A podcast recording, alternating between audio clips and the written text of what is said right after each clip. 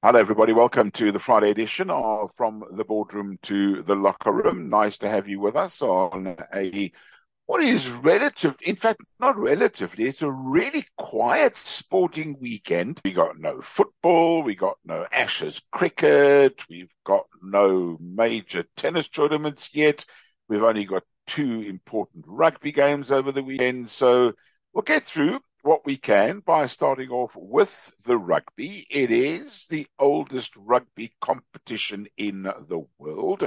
The Currie Cup. Now, let me give you a little bit of history about the Currie Cup. It was a trophy that was brought across to South Africa very, very many, many years ago by the touring team from the United Kingdom in 1891 the uh, competition was first uh, played for. South African Rugby Board was founded in 1889 and they decided to use that trophy as the national competition that would involve representative teams from what was then the major unions, Western Province, Griqualand West, Transvaal and Eastern Province, the first tournament was held in Kimberley and was won by Western Province. For a prize, they received a silver cup, which was donated by the South African Rugby Board, which is now displayed at the SA Rugby Museum in South Africa.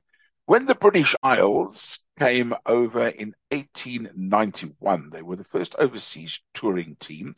They came with uh, their bags, boots and balls, and a golden cup given to them by Sir Donald Currie, he was the owner of the Union Castle Lines, the shipping company that transported them to the southern tip of Africa. Sir Donald Currie was clear with his instructions. He said, hand the trophy over to the team in South Africa that gives the best game. And after a very spirited display, the unbeaten British Lions narrowly won three points to nil. Griqualand West became the first ever holders of the Currie Cup. They themselves then gave the trophy over to the South African Rugby Board, as it was called then. It then became the floating trophy for the Currie Cup inaugural competition held in South Africa from 1892, with Western Province earning the honour of holding it aloft as the first official winners of the competition. They won't be in the final tomorrow, will Western Province. They are, along with the other leading team, the most number of wins, the Northern Transvaal, as we now know them as the Blue Bulls. It's going to be Free States, who took about a hundred and something years to win it, against the Pumas. Yep, what? Sir Donald Currie will be rolling in his grave, wondering what's happened to the likes of Griquas Western Province and then Northern Transvaal. Now, some more statistics for you around the Currie Cup is uh, somebody who you might have seen on television if you live in South Africa for many years, Naas Botha. Believe it or not, he is still the leading points scorer in the history of the Currie Cup competition. He played for Northern Transvaal between 1977 and 1992, 1,699 points. He was deadly. If any of you have never seen Naas Botha, I'm sure if you go onto YouTube or somewhere, you will be able to see pictures. He never tackled anybody. He never passed the ball, but by goodness, could he kick a rugby ball? Anyway, he's followed by Willem de Waal, who scored 1,412 points. Eric Herbert, 1,402. De Russ, who, of course, along with Andre Djube-Djube, 1,210 for De Russ, big player for Free State and Natal.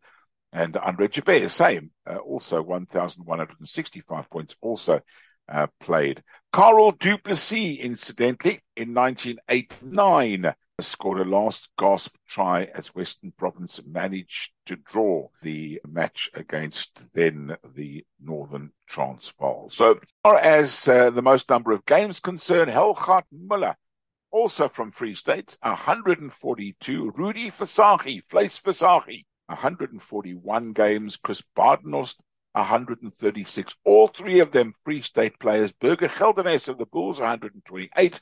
And Andre Joubert played 126 games. As I say, Naas Botha the most number of points. John Daniels, the most number of tries, 74 from Breyton Paulse, 66. Chris Badenhorst, 65. And uh, amazing. As far as the uh, teams are concerned, Johan Heunis, you might remember that name. He scored 268 points for Northern Transvaal in 1989. And Carl du Plessis of Western Province scored 19 tries in that same year. Colin Lloyd of the Leopards scored 19 tries in 2006. The most team points in a season, well, that was the Sharks in 1996, 792, the most team tries. Also the Sharks that year, 112. Jannie de Beer scored the most points in a match, 46, the most tries in a match, Jacques Olivier, and uh, the most final appearances, Burger Geldenhuys and Botha made 11 appearances in the final of the Currie Cup. So that is tomorrow the Currie Cup. What a game of rugby it's going to be. And if you were a supporter and you were out of this country or wherever for a couple of years, you would think something's wrong when I tell you that it's the Cheetahs against the Pumas in the Currie Cup final. That's what we face in Bloemfontein tomorrow. It is two teams that definitely deserve to be there. Last weekend, the Pumas went away from home and they beat the Sharks. Their biggest strength, their never say die attitude. They defended incredibly well and they scrambled and grappled for loose balls. They, of course, were the winners over the Sharks in Durban. And the other game, the Cheetahs were so dominant in their victory against the Bulls last weekend, thanks to the evergreen 39 year old, nearly 40 year old, who signed another one year contract to play for the Cheetahs. And that, of course, is Ruan Pienaar. And I, I mentioned uh, on one of the other radio shows that I did uh, during the course of the week why on earth the Springbok selectors overlooked him and went for Elton Jantjies? I mean, come on, guys. He might be 39. You only need him for 20 or 20. He can play scrum off. He can play fly off. He can play fullback. He can play center. He can even play on the wing. Yeah, you're bringing Elton Jantjies, who, with the greatest respect, has just been a problem child, hasn't he, over all the years? So anyway, I hope, I hope, I really hope that tomorrow we'll see a full Free State Stadium. It's going to be cold. Of that, I can promise you. It's not going to rain. It hardly ever rains in winter in the Free State, but it's going to be a game of attrition. I think it's going to be closer than many people think. I do think the home side is going four o'clock kickoff tomorrow afternoon. The Cheetahs against the Pumas in the Currie Cup final. That's the big game of the afternoon. But earlier in the day, a competition that we here in South Africa perhaps have overlooked since we're not playing it anymore, the Super Rugby competition. And the Chiefs take on the Crusaders tomorrow morning at five minutes past nine at the uh, FMG Stadium in Waikato. Of course, that Waikato Stadium so famous for the flour bombing of the Springbok rugby team, the Spectators, during that 1981 tour of New Zealand, which incidentally Naas Botha, whom I was just speaking about now, was on that tour, albeit captained by Wynand Claassen, first Springbok, and I think still the only Springbok to be dropped for an opening test match on a tour, even though we don't go around the world now and play. Um, in those days, your captain was always going to be on the field. My captain, my captain. So the Chiefs against the Crusaders, and then the other rugby, big rugby of the weekend, starting tomorrow, uh, right here in the Western Cape, is the Under 20 Rugby World Cup. And the Junior Springboks in action in the last game of the day. But let's have a look at the other games tomorrow. Argentina take on Italy. That's the opening game at 11. At half past one, England play Ireland. Then at two o'clock, France play Japan. Then Wales play New Zealand at four. Australia play Fiji at half past four and the junior Boks take on Georgia at seven o'clock tomorrow evening. So if you're a rugby fan, I guess you don't have a problem with regards to the weekend sporting activities. Get up nice and early, have a nice uh, fried egg and toast for breakfast or some porridge, and by nine o'clock be in front of your TV, and you won't need to get away from the TV until nine o'clock in the evening. You might just struggle a little bit around four o'clock to decide whether you want to watch Wales play New Zealand in the under 20s no, go on. You've got to watch the Currie Cup final, particularly if you are in, South Africa. So that is the rugby for the weekend. The golf will continue this weekend as well. The DP World Tour. Some early scores for you. Rasmus Nergaard Peterson is the current leader after shooting a 67 today. He's 136. That's at the Munich Golf Club in the uh, DP World Tour being played in Munich. Darius van Driel is just behind him. Marcus Marcel Schneider also in the hunt there as well. In the uh, other golf tournament, uh, well, there's a couple of golf tournaments going on at the moment, but on the USPGA Tour, it's the Travelers Championship. Denny McCarthy goes into tonight's second round after shooting a magnificent 10 under par 60. Keegan Bradley was the early leader in the clubhouse, thinking that his day was done after shooting 8 under 62, but he was surpassed by McCarthy. Adam Scott also shot 8 under 62. But the uh, story of the day, and I, I really cannot believe that this is actually true. I mean, it is not a hearsay.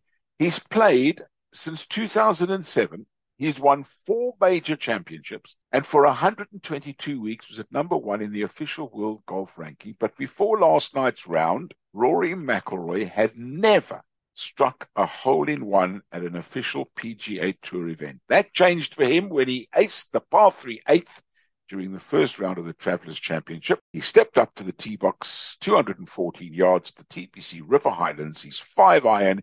He hit the ball into the meat of the green, one hop, boom, straight down the green into the 34 year old threw both his hands in the air before high fiving with his caddy and playing partners Tom Kim of South Korea and Viktor Hovland of Norway. Well done, Rory McIlroy after all that time, eventually, he can't say you've got the monkey off your back. I mean, he's won some amazing tournaments, majors, etc., etc. So great performance by him. And the other event that's currently on at the moment, and once again, another of our guests on from the boardroom to the locker room. We pick them, we get them, and they perform. At the moment, Lee-Anne Pace whom we spoke to a couple of weeks ago, leads the PGA. That's the women's PGA.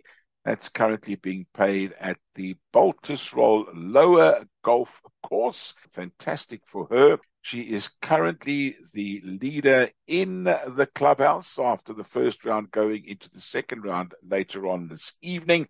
So our very own Lee-Anne Pace is up there. As I say, we've spoken to her as well. And uh, we, of course, Ashley Buhai, who's also won a whole lot of tournaments, uh, and she continues in Baltusrol in Springfield, New Jersey. That's exactly where that is.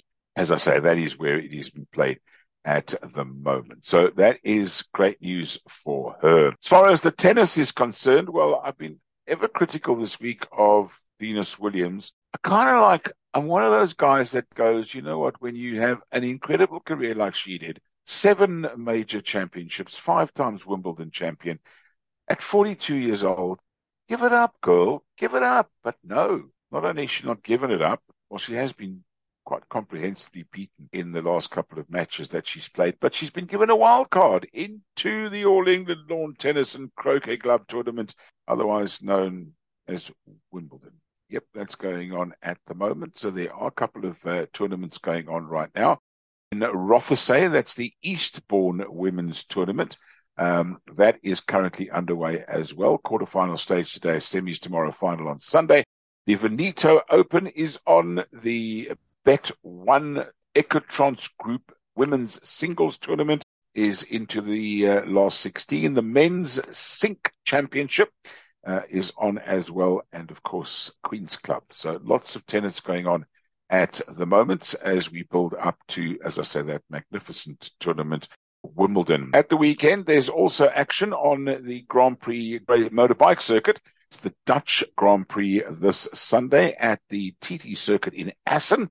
That should be a fantastic race indeed. Brad Binder, of course, last weekend, from a South African point of view, crashed out, looked like he was a little bit concussed when he came out off the race but he was sent to the medical center for assessment. And then, of course, there's uh, quite a bit of cricket going on this weekend. If you are into the crickets currently going on, the ICC World Cup qualifiers, uh, let's have a look at uh, the uh, action for you uh, tomorrow. Uh, there is some action going on with Zimbabwe against the West Indies tomorrow. That is a massive, massive game. Uh, two sides that regularly have qualified for the World Cup and haven't had to go through these qualifying competitions like they're in at the moment. And then the Netherlands and Nepal also play tomorrow. On Sunday, Sri Lanka play Ireland and Scotland play Oman.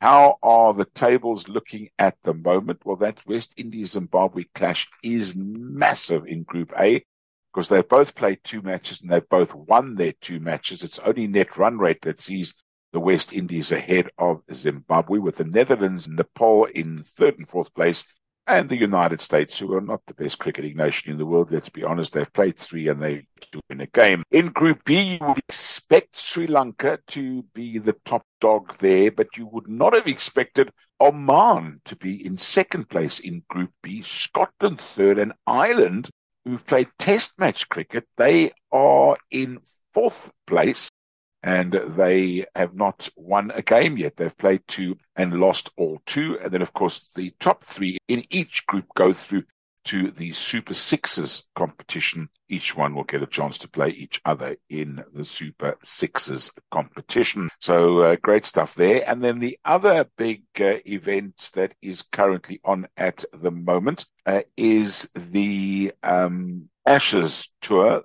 not the men, it is the women's Ashes. That's Australia and England. They are battling it out and will go into day three and day four of that competition over the next uh, couple of days. And uh, it should be uh, very competitive indeed. Other stuff uh, that has happened over the last uh, couple of hours that uh, you might be interested in as we build up to the sporting weekend is the championship side Swansea have appointed Barnsley's Michael Duff as their new manager last night. He replaces Russell Martin at the Liberty Stadium after Martin moved to fellow second tier club Southampton earlier in the day. So that's uh, going on at the moment. There's lots of transfer action.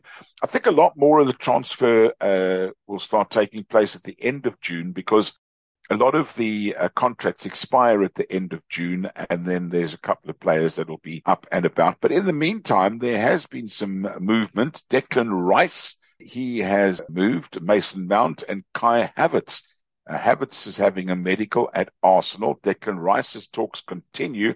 Man City are looking for a bid to uh, Rice to Arsenal. He says he's keen, is Rice. Now, Manchester United are willing to walk away if their third bid for Mason Mount is not accepted, Eric Ten side are not prepared to pay the 70 million pounds for a player with only one year left on his contract. The Ghanaian international goalkeeper Jojo Wollacott has joined Hibernian from Charlton Athletic for an undisclosed fee. Um, and Bournemouth are on talks of completing Justin Kluivert's move, five-year deal there. That's interesting indeed. Uh, Aston Villa captain John McGinn has signed a new long-term contract, and Emmanuel Dennis is highly likely to leave Nottingham Forest. Forest are yet to receive an official offer for the striker, but both the club and the player are open to discussions. Two Fulham interesting uh, bits of news. Marco Silva is wanted by the Saudi Pro League Al Hilal. They're targeting the Fulham manager. And they also reported uh, that Fulham are serious contenders in the race for Southampton skipper James Ward Prowse. That would be a huge deal for them. That is your sporting weekend ahead in a nutshell on tonight's edition of From the Boardroom to the Locker Room. Whatever it might be that you're up to this weekend, do it the sportsmanlike way. And as always, be nice to each other. Until next time, bye for now.